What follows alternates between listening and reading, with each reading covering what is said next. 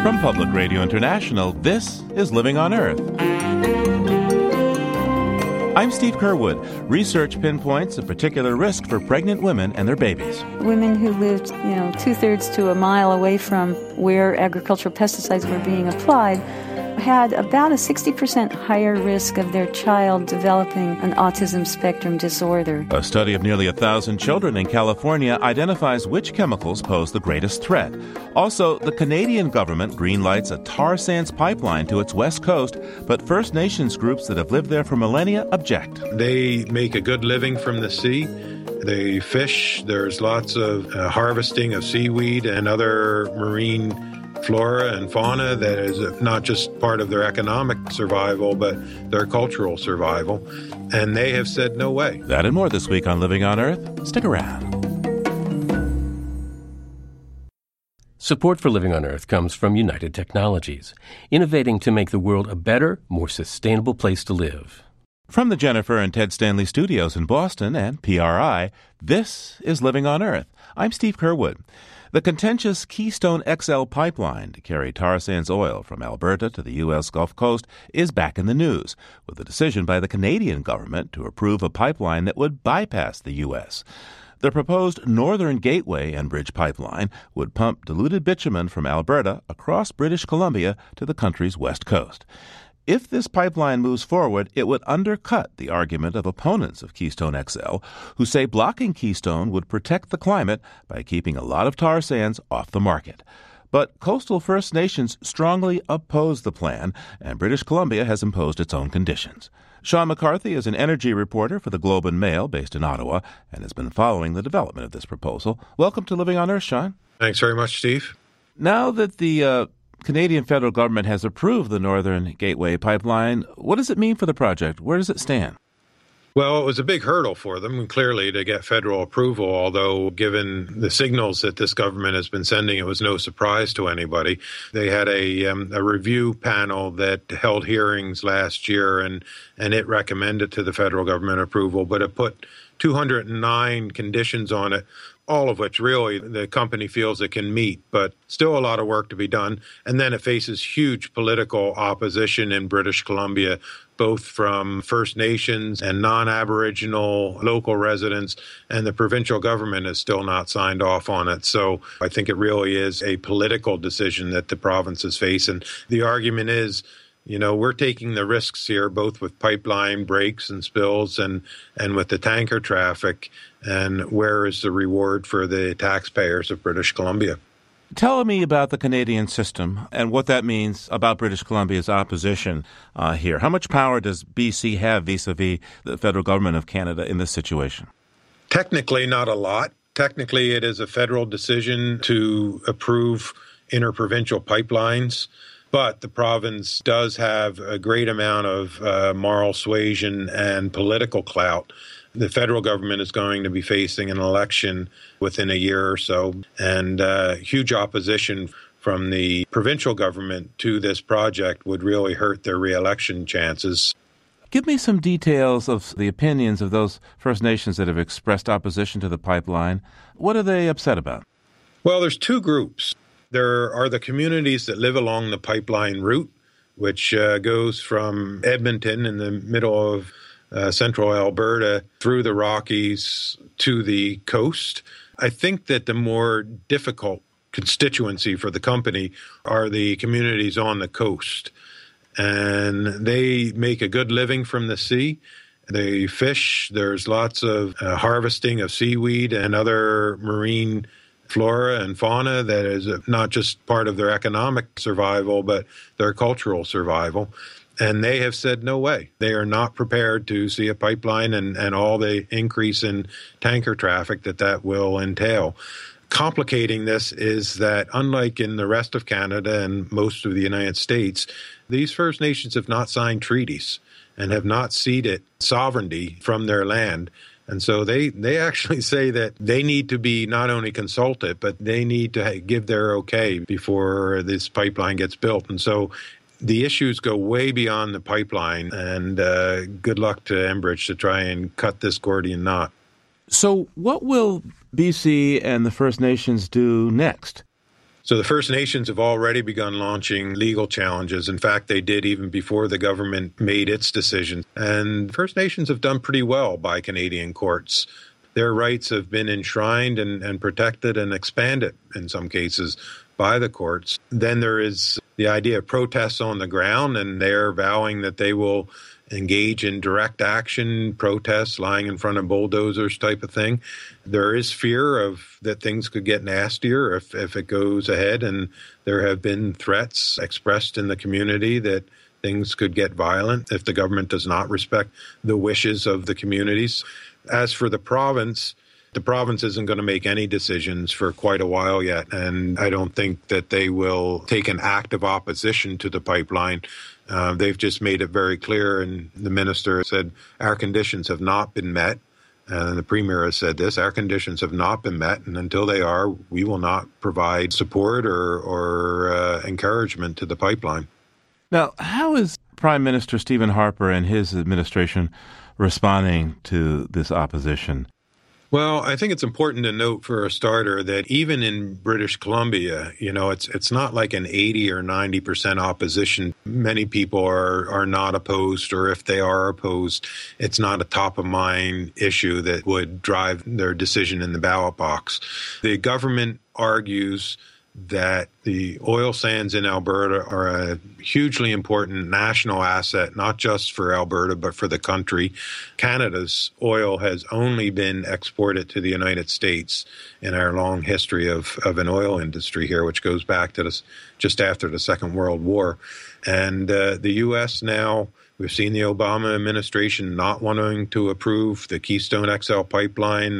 We've seen a huge increase in production in the U S, and we've seen U S demand flatten. So if you're selling oil, the U S is not a great market to be uh, your sole avenue for, for sales.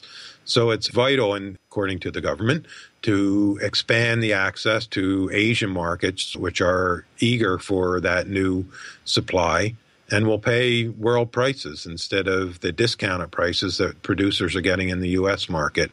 To what extent is the Northern Gateway project really just a bargaining chip to try to get the Keystone X L pipeline done through the United States, which I gather the folks who are doing the tar sands development would rather see?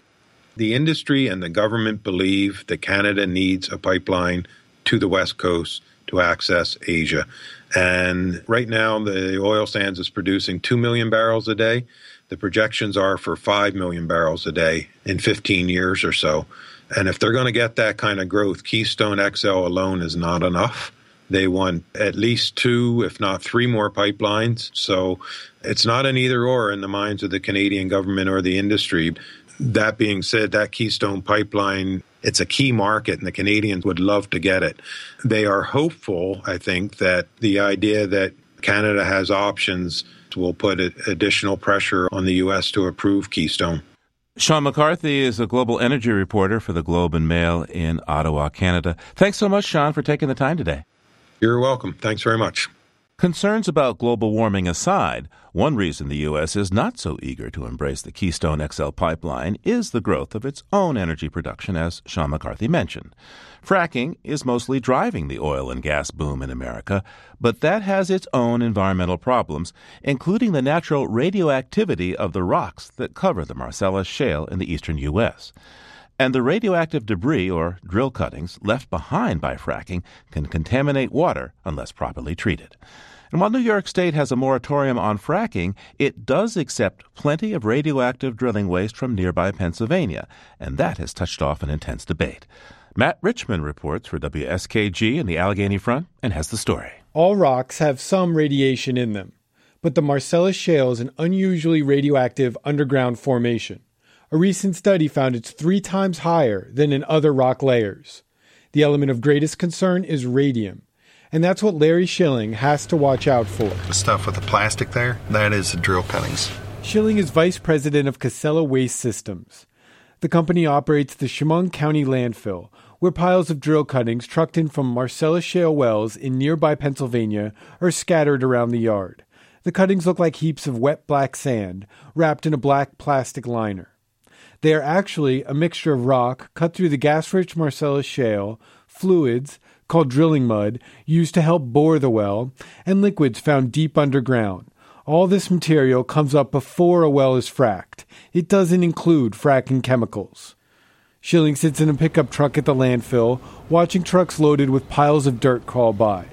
They're not allowed to take cuttings that are too radioactive. See this thing that says Ludlum? Schilling points out a pair of white tubes, each about five feet tall, sitting on posts at the entrance to the landfill. So they pull up, they stop, and then as they drive onto the scales, it registers what uh, radioactivity might be in it. Schilling says they've never had a load of cuttings that exceeded acceptable levels of radiation enter the site. States in and around the fracking boom are working through what to do about all this naturally radioactive waste from drilling. Pennsylvania is conducting a study of radiation in the Marcellus Shale. West Virginia passed a law segregating drill cuttings from other parts of landfills. Cassello wants New York state regulators to let the company take even more drill cuttings from Pennsylvania. But not everyone is convinced this landfill is taking sufficient precautions. Gary Abraham is an environmental lawyer in Western New York, working to block Casella from expanding its landfills. Abraham says there's so much radiation in the deep shale rocks that it must inevitably be getting into landfills. He points to radioactivity readings taken by New York state regulators of the salty water found in the Marcellus Shale. This water, which comes up during and after fracking, is called brine. The radioactivity of the brine is as high as fifteen thousand picocuries per liter. The background radiation at the surface of the Earth in New York is about one picocurie per liter. Schilling says while brine can be more radioactive, the cuttings are benign.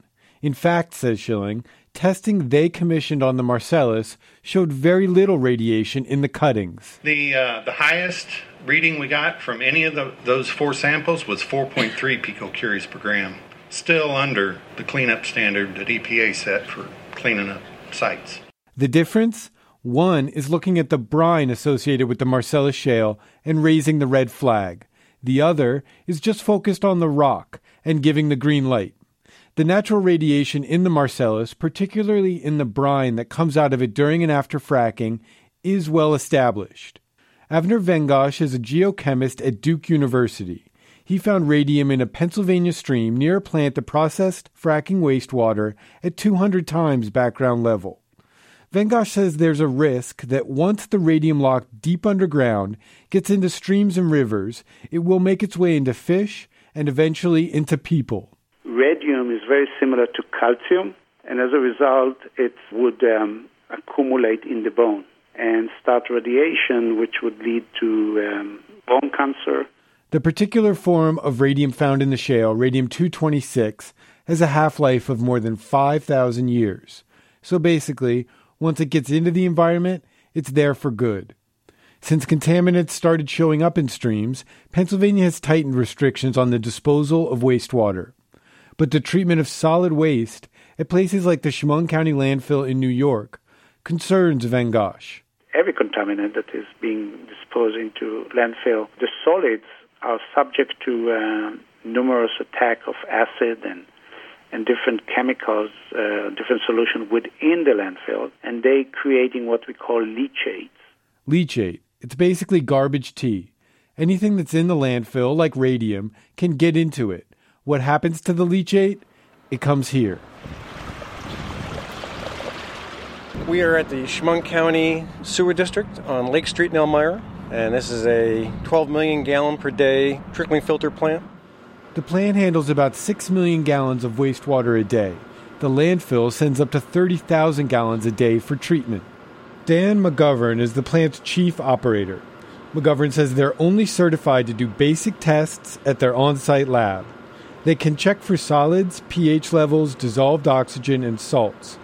But do they test for radium? McGovern says no. That would have to be something that they would have to? They would have to actually send it out to a, a very sophisticated lab to, to test that, yes. The treatment plant tests the water when it comes in and when it goes out, into the Chemung River, but never for radiation. Casella does a quarterly radiation test of its leachate. Results showed low levels of radium two twenty-six, but with each testing, there was a small increase.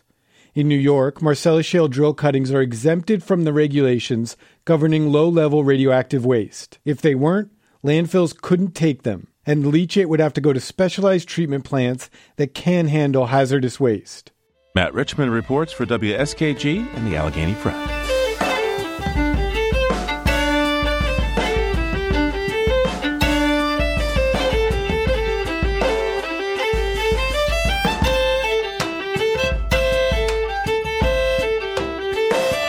Coming up, growing evidence of the dangers of ubiquitous pesticides for people and pollinators.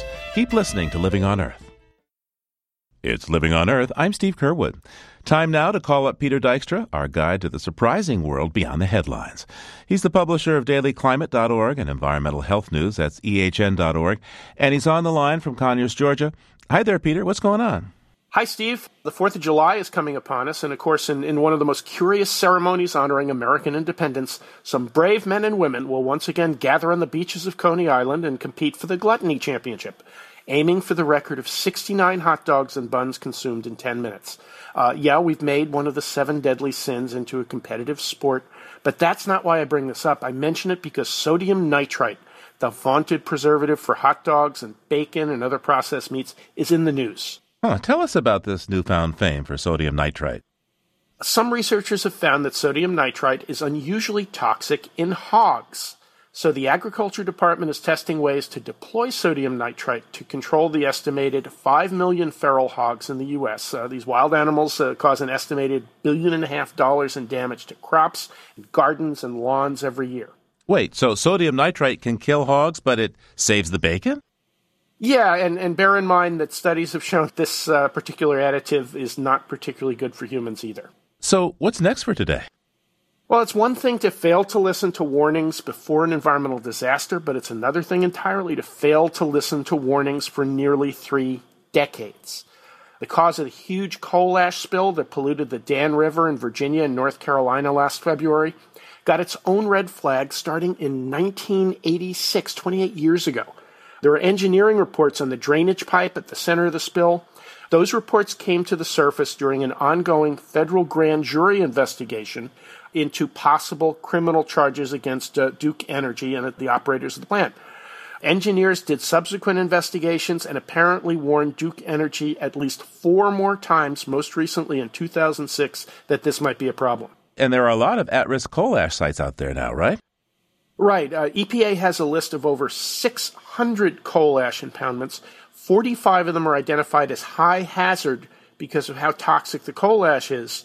Uh, and there's a separate E P A list with fifty-three coal ash sites where lagoons are contained by what they consider to be high hazard dams.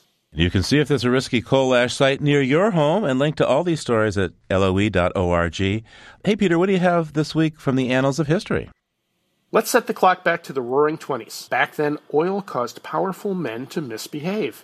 Ninety years ago this week, nineteen twenty-four, Albert Fall, the former U S Interior Secretary, was indicted for bribery in the biggest political scandal of the decade, what became known as the Teapot Dome scandal.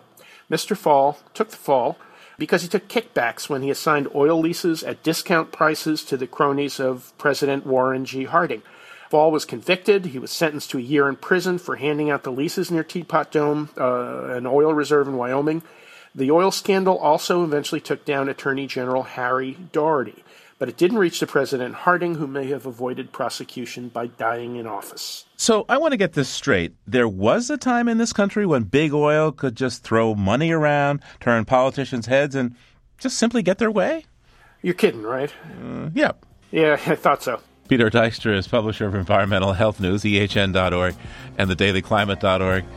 Thanks for taking the time, Peter. You bet, Steve. We'll talk to you soon.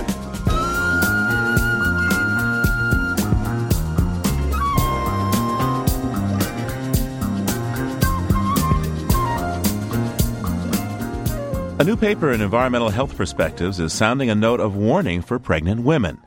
The research confirms earlier and smaller studies that also found that living close to areas where agricultural pesticides are used is associated with a spike in the risk of their unborn children having developmental delays and autism spectrum disorders. Neurodevelopmental disorder scientists at the U C Davis Mind Institute recruited nine hundred seventy children from its ongoing studies of autism for this groundbreaking research. Irva Hertz-Picciotto is professor of epidemiology at the Institute and a senior author of the paper and joins us now. Welcome to Living on Earth. Thank you for having me. So tell me, just how risky is it for a pregnant woman to live near a place where pesticides are being sprayed agriculturally? So in our study, women who lived, you know, two-thirds to a mile away from where agricultural pesticides were being applied had about a sixty percent higher risk of their child developing an autism spectrum disorder. So the background risk, you know, based on the latest figures from the Centers for Disease Control, is about one in sixty-eight. So, you know, if it's sixty percent higher, it may be one in forty-something, which certainly is reason to be concerned. And sixty percent is the average. In certain cases, the risk is much higher, you found. So there are, of course, multiple types of pesticides that are used in agriculture, depending on the crops. One of them is called organophosphates. One of the most widely used individual pesticide in that class is chlorpyrifos. And that one actually was associated with a particularly high risk um, for third trimester and second trimester use of that product. You say high risk? What do you mean? Between two and threefold higher. That class of pesticides is no longer permitted for use in household products. So up until about two thousand, that was actually one of the main ingredients in our sprays that we use for cockroaches and ants and, and those sorts of pests around the home.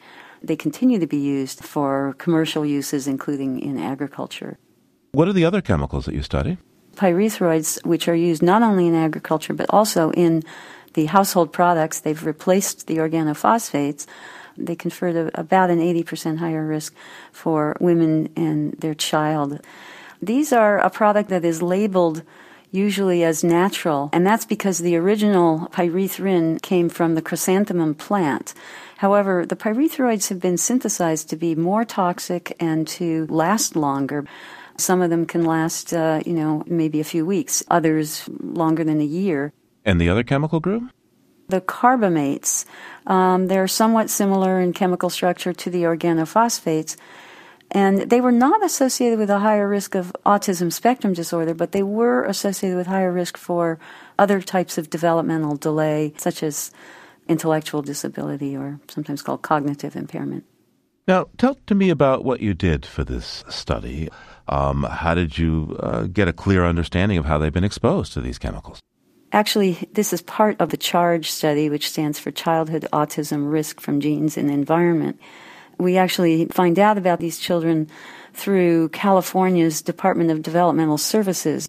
And then we conduct interviews with the family. One of the things we collect is their residential history. This paper was taking the addresses that they reported and linking them to a database that California maintains where commercial pesticide applicators are required to report all of the jobs where they have applied pesticides and where they applied them. And then the where is what we then link.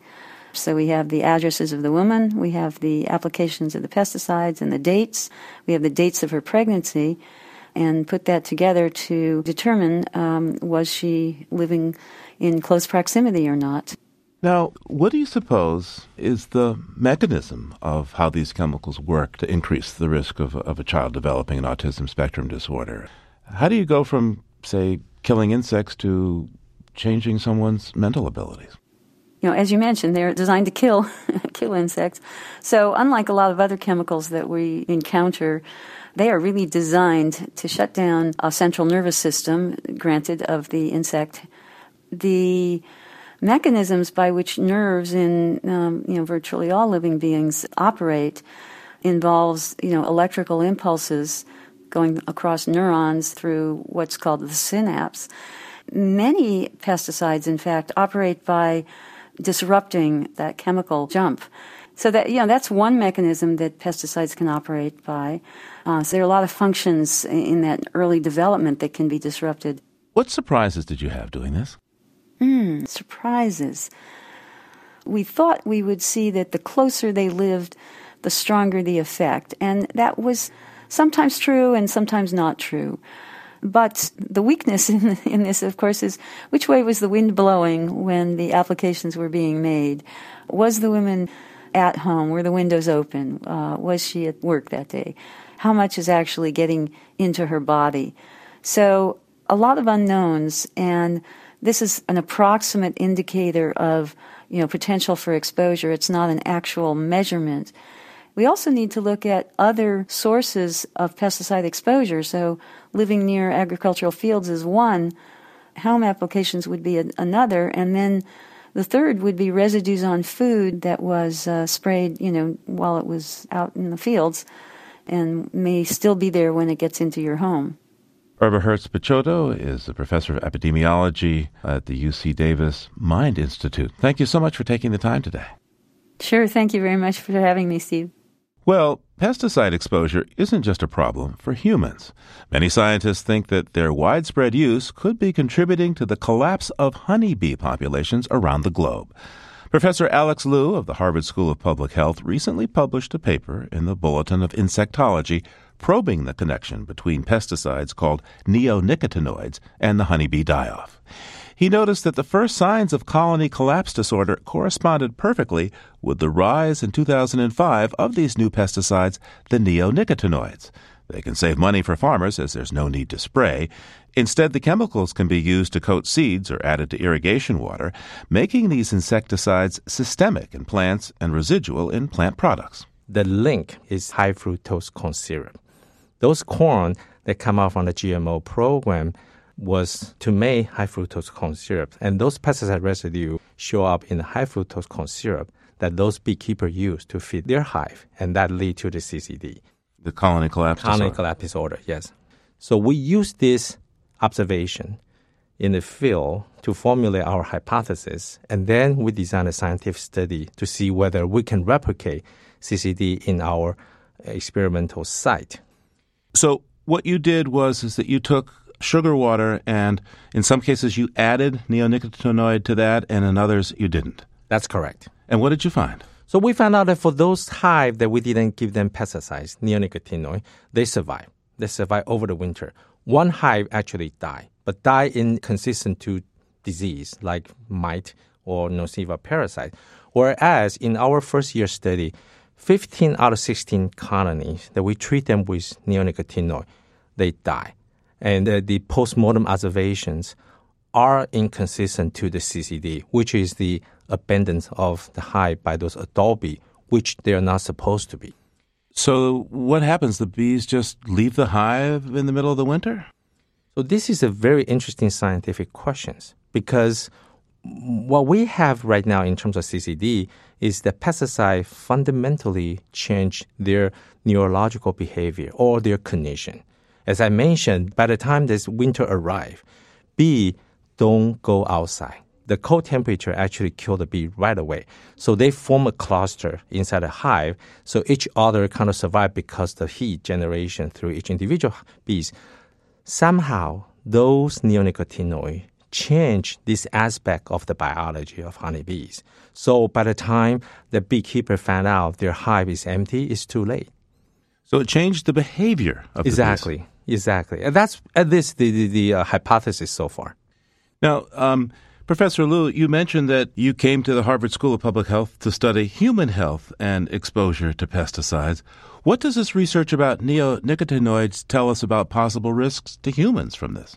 Well, I think the direct impact to human health is the shortage of food if we keep losing those bees. Uh, one-third of the agricultural production rely on honeybee pollination. And those food are the food that we all like and very important to our health because of nutrition. So not having enough bee to pollinate definitely will going to affect the price of the food, and then eventually we will harm people's health.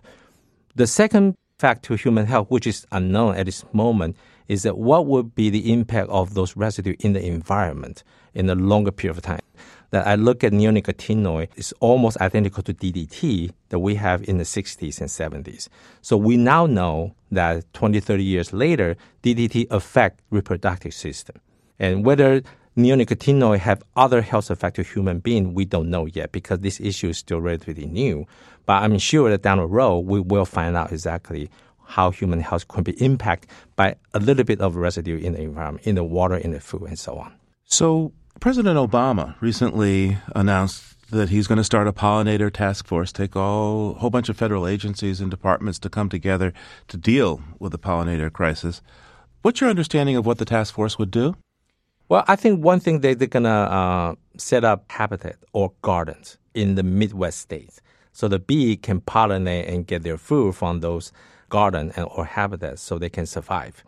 Um, the other aspect of the initiative is to, as you said, to gather experts Uh, across the agencies to have an independent review within the next six months to see whether neonicotinoid as a group does cause the C C Ds. But I have to say, though, the initiative might be ill-advised. Why? Because if you think about it, why you only set up those habitats in the Midwest state? Why not in California? Why not in Florida? So obviously something wrong with the Midwest states. So what do we grow in those Midwest states? Nothing but the G M Os. So obviously the government knew that the relationship between the G M O and the use of neonicotinoid in those G M O C has something to do with the colony collapse disorder. But they don't want to say that. Instead, they say we're going to set up those gardens and habitat in the Midwest state. They are not looking at the fundamental question that could really cause the C C D. So what do we need to do then to save bees? Well, we need to take this pesticide away from where bee goes. Bee does not know which plant, which flower has been treated with neonicotinoid. They go after nectar. They go after pollen. So if neonicotinoid has been used in those areas, then those bees will be exposed. So the only way to prevent bee to be exposed to those pesticides is not to use those pesticides. Throughout my career, I never called for a ban of any pesticides, because I do value pesticide in public health, for example. But for neonicotinoid, I think we are looking at D D T right now. I mean, the best way to deal with D D T is not to use D D T. I think neonicotinoid fall into the same category. Alex Liu is an associate professor of exposure biology at the Harvard School of Public Health. Thanks for coming by today. Thank you, Steve.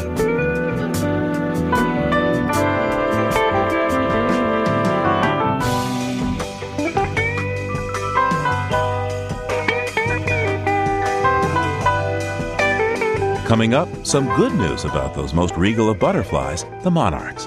That's ahead here on Living on Earth. Stay tuned. Funding for Living on Earth comes from United Technologies, a provider to the aerospace and building systems industries worldwide. U T C Building and Industrial Systems provides building technologies and supplies, container refrigeration systems that transport and preserve food, and medicine with brands such as Otis, Carrier, Chubb, Edwards, and Kidde. This is P R I, Public Radio International. It's Living on Earth. I'm Steve Curwood. Back in the winter, we reported dire news about the state of those iconic and beloved butterflies, monarchs. Researchers noted record low numbers of monarchs overwintering in the Mexican mountains of Michoacan, a decline blamed variously on deforestation south of the border, global warming, bad weather, G M O crops, and the decline of milkweed, which monarch caterpillars feed on. Well, having sounded the alarm, we thought we should check in to find out how they're doing now it's summertime. So we called up an expert, Anurag Agrawal, professor of ecology and evolutionary biology at Cornell University, who says, so far, so good. So our first numbers uh, for how the monarchs are doing this year come from Texas. Those tens of millions of monarchs that were overwintering in Mexico in the mountains of Michoacan fly to Texas and uh, lay eggs there.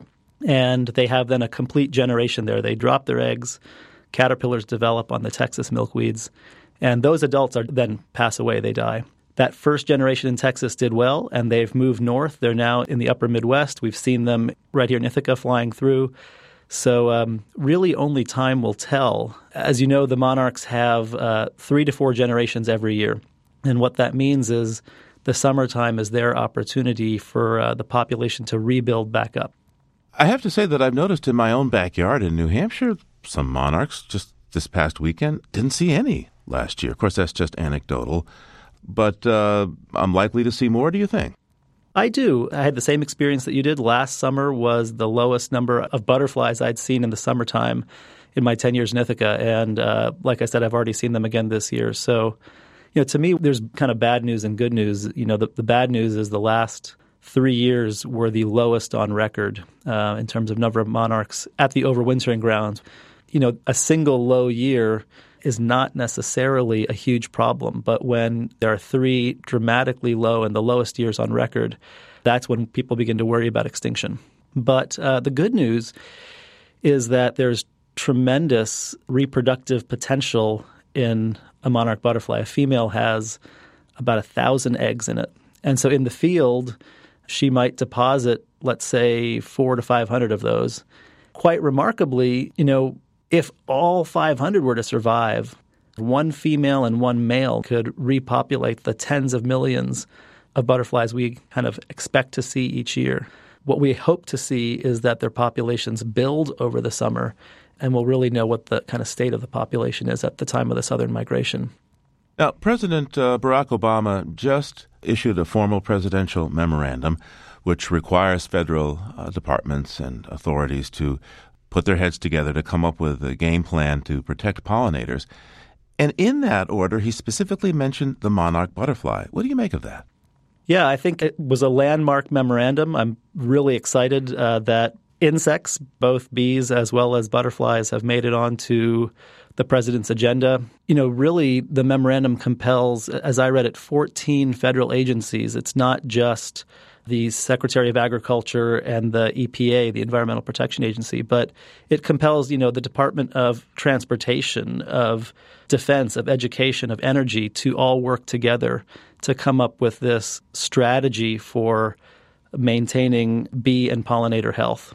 The fact that monarchs are lumped in there is, you know, I think is uh, a little bit amusing, but also really important. Uh, the amusing part is that what we know from the biology of milkweeds, which are the host plant of the monarch butterfly, as well as their general biology, is in fact they are not particularly good pollinators. They're doing very little of the pollination of milkweed or other plants.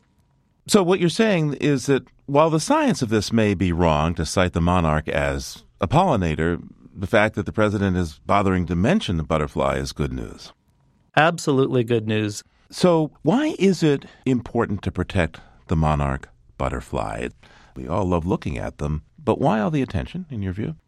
In my view, the attention to the monarch, I think, comes from two sources. One, uh, you know, millions of people all over the continent are appreciating their natural beauty, the biology of this spectacular organism.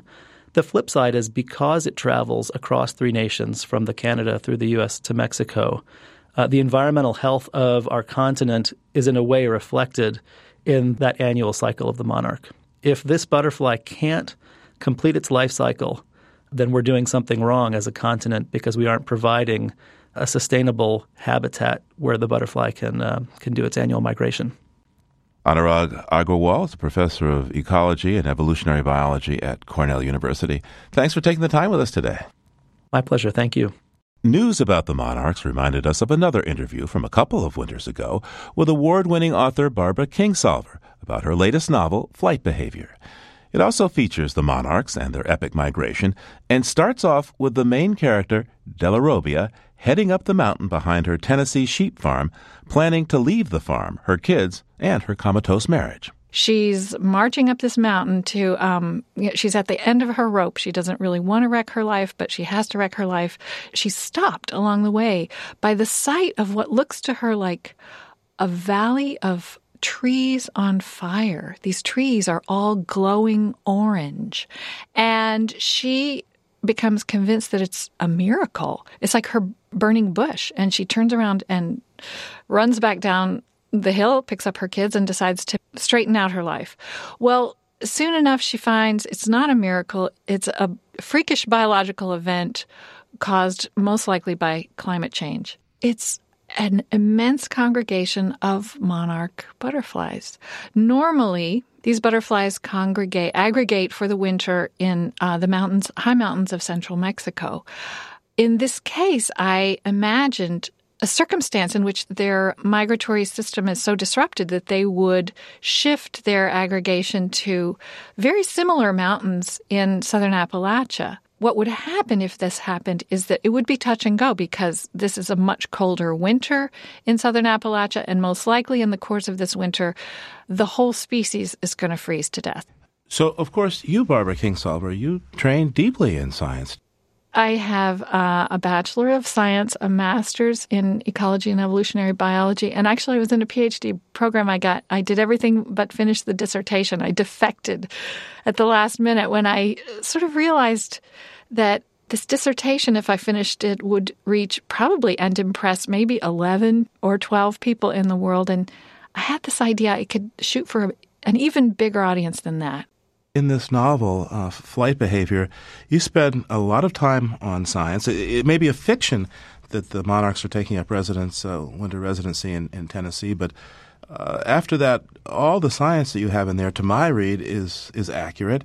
Um, Thank you. Tell me more, actually, about the science of these monarch butterflies and why you use this as a teaching tool for Delarobia and the people around her. I just had this vision of the monarchs roosting in an Appalachian hollow. That's sort of the magic. Writing a novel is ninety-nine percent labor and one percent magic.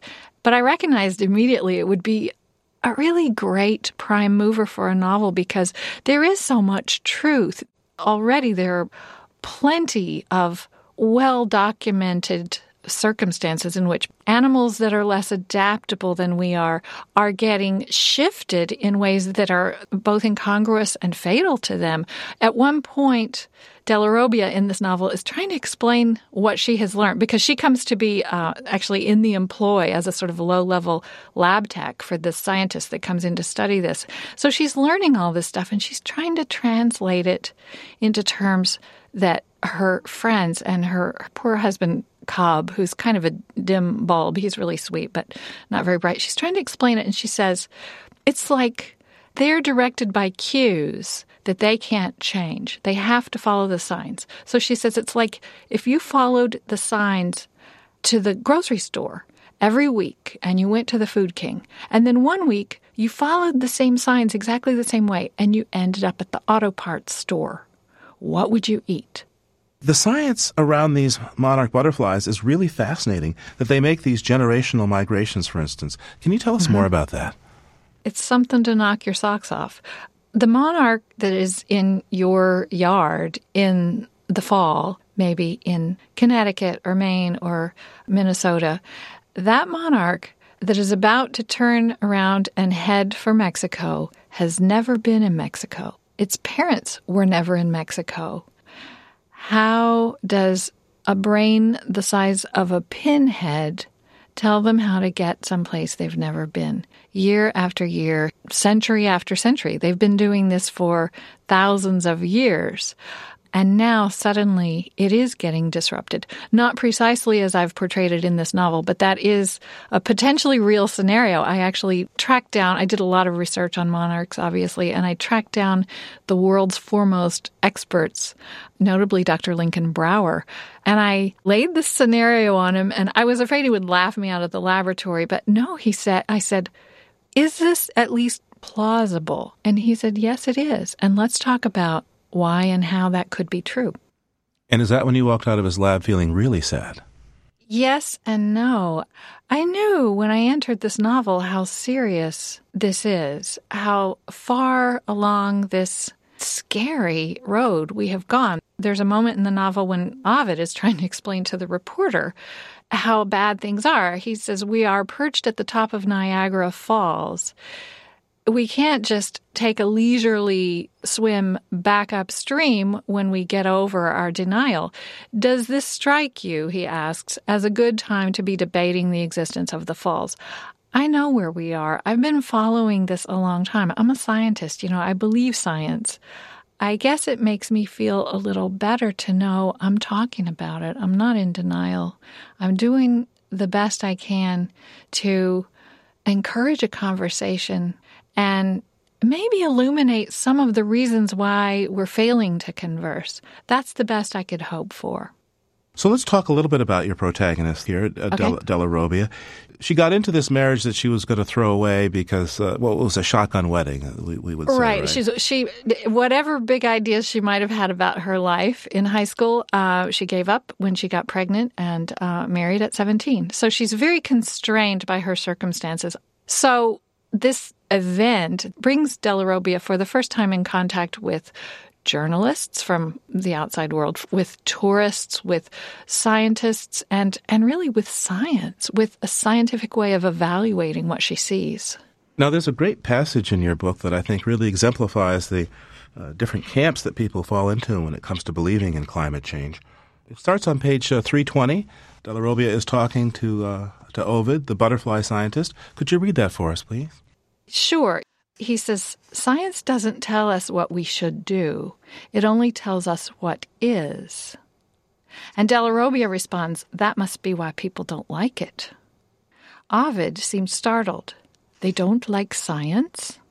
I'm sorry, she says. I'm probably speaking out of turn here. You've explained to me how big this is, the climate thing, that it's taking out stuff we're counting on, but other people say just forget it. My husband, guys on the radio, they say it's not proven. Ovid says, what we're discussing is clear and present, Delarobia. Scientists agree on that. These men on the radio, I assume, are non-scientists. Why would people buy snake oil when they want medicine? That's what I'm trying to tell you. You guys aren't popular. Maybe your medicine's too bitter, or you're not selling to us. Maybe you're writing us off, thinking we won't get it. Ovid nodded slowly. We were not always unpopular, scientists. Fifteen years ago, people knew about global warming, at least in a general way, you know, he says. In surveys, they would all answer, yes, it exists. It's a problem. Conservatives or liberals, exactly the same. Now there is a divide. Well, yeah, Delarobia says, people sort themselves out. Like kids in a family, you know?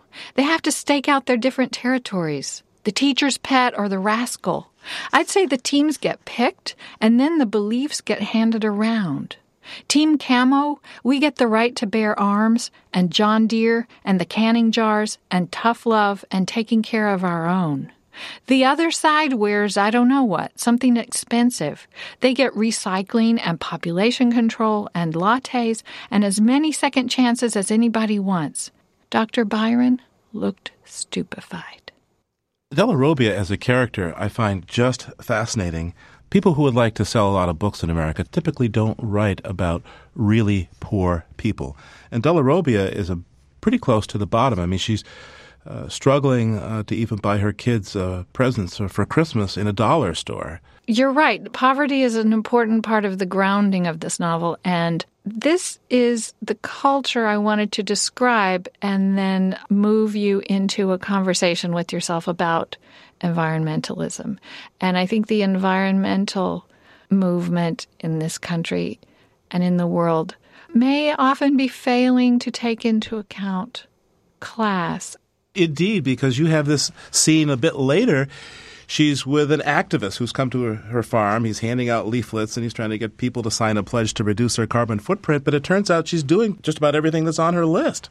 It's completely irrelevant to her life. You know, she, he goes down this checklist. It starts with, you know, take your own silverware when you dine out. And she says, I haven't been to a restaurant in over two years. And that was, you know, restaurant being the Dairy Queen or something. He says, okay, well, eat less red meat. And she sort of wishes she could eat red meat. And he says, turn down the thermostat. And she's trying to keep the electricity on in her house. It's been shut off several times already in the, during this novel because she couldn't pay the bills. This is a moment when she is beginning to get that as, as humans on the earth, we've passed some kind of point where we're, we're going to have to start to rein ourselves in, rein in our consumption.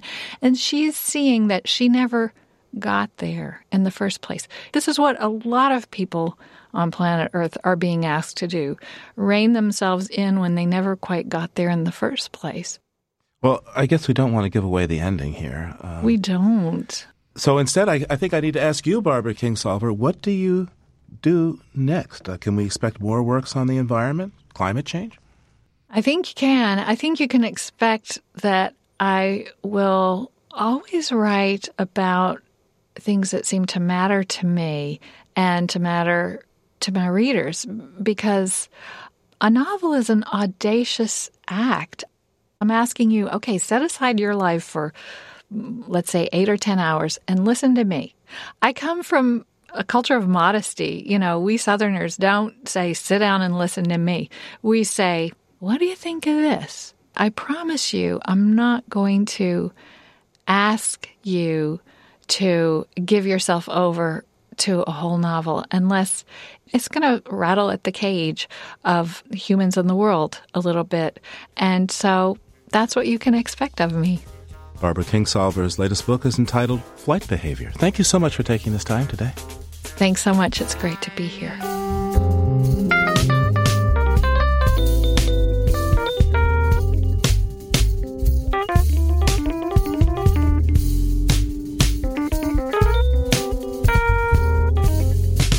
Living on Earth is produced by the World Media Foundation. Naomi Ehrenberg, Bobby Bascom, Emmett Fitzgerald, Helen Palmer, Adelaide Chen, James Curwood, Lauren Hinkle, Jake Lucas, Abby Nighthill, Jennifer Marquis, and Olivia Powers all helped to make our show. Jeff Turton is our technical director. Allison Lierstein composed our themes. You can find us anytime at L O E dot org and like us on our Facebook page. It's P R I's Living on Earth, and we tweet from at Living on Earth. I'm Steve Curwood. Thanks for listening. Funding for Living on Earth comes from the Grantham Foundation for the Protection of the Environment, supporting strategic communication and collaboration in solving the world's most pressing environmental problems. The Candida Fund, furthering the values that contribute to a healthy planet, and Gilman Ordway for coverage of conservation and environmental change. Living on Earth is also supported by Stonyfield Farm, makers of organic yogurt, smoothies, and more. w w w dot stonyfield dot com. P R I, Public Radio International.